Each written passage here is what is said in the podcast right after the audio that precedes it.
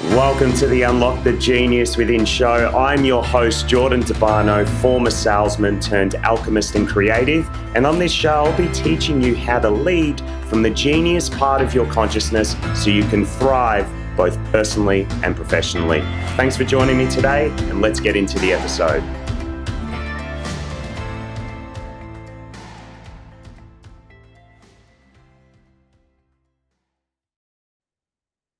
G'day, guys. Welcome back to the podcast. Today, we are speaking about addressing the elephant in the room, a very important topic for a number of reasons.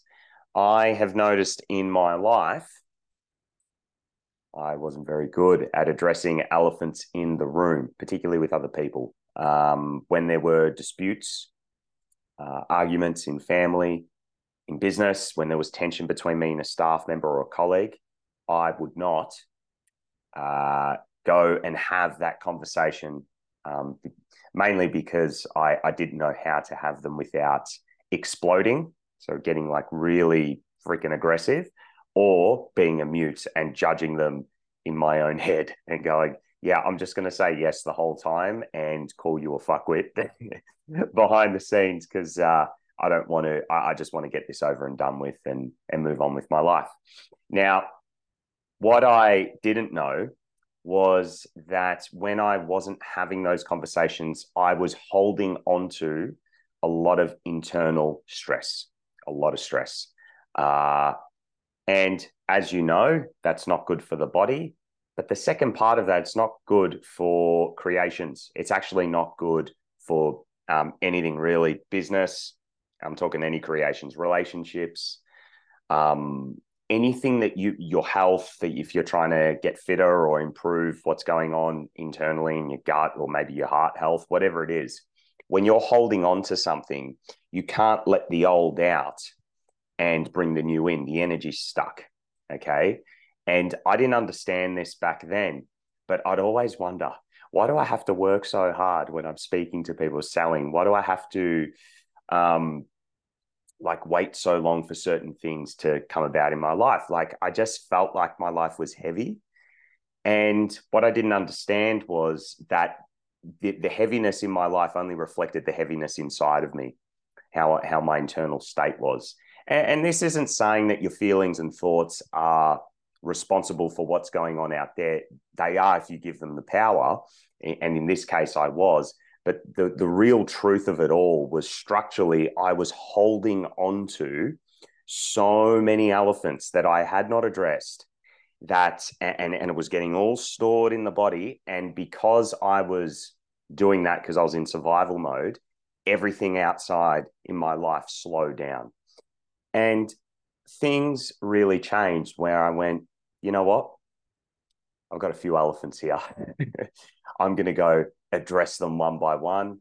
You know, reconnected with family members that I hadn't spoken to in a very long time. When did that? Because I'm like, man, my mind is consumed by quite a bit of anger at times.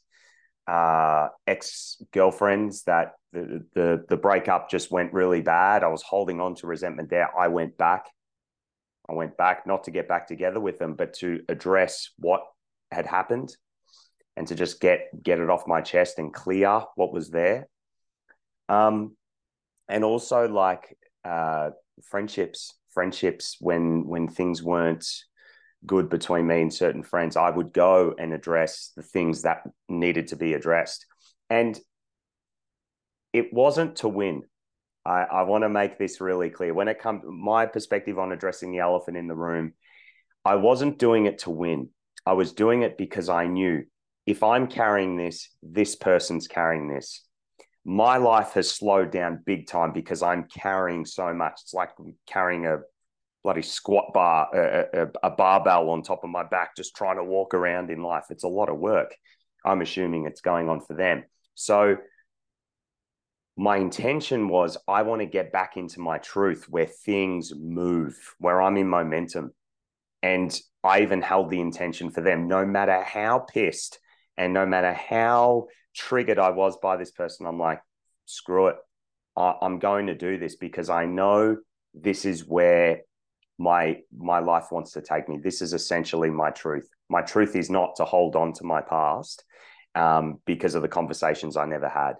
And and this is a very powerful principle because when you take this road, guys, what I noticed, a lot of the dysfunctional habits that I had, like overeating, drinking too much. I used to drink uh, quite a bit when I was in sales. Every night I was having scotches, whiskeys, and it was it just wasn't a good habit at all. I wasn't an alcoholic, but you know, it, it became something that I really needed every night.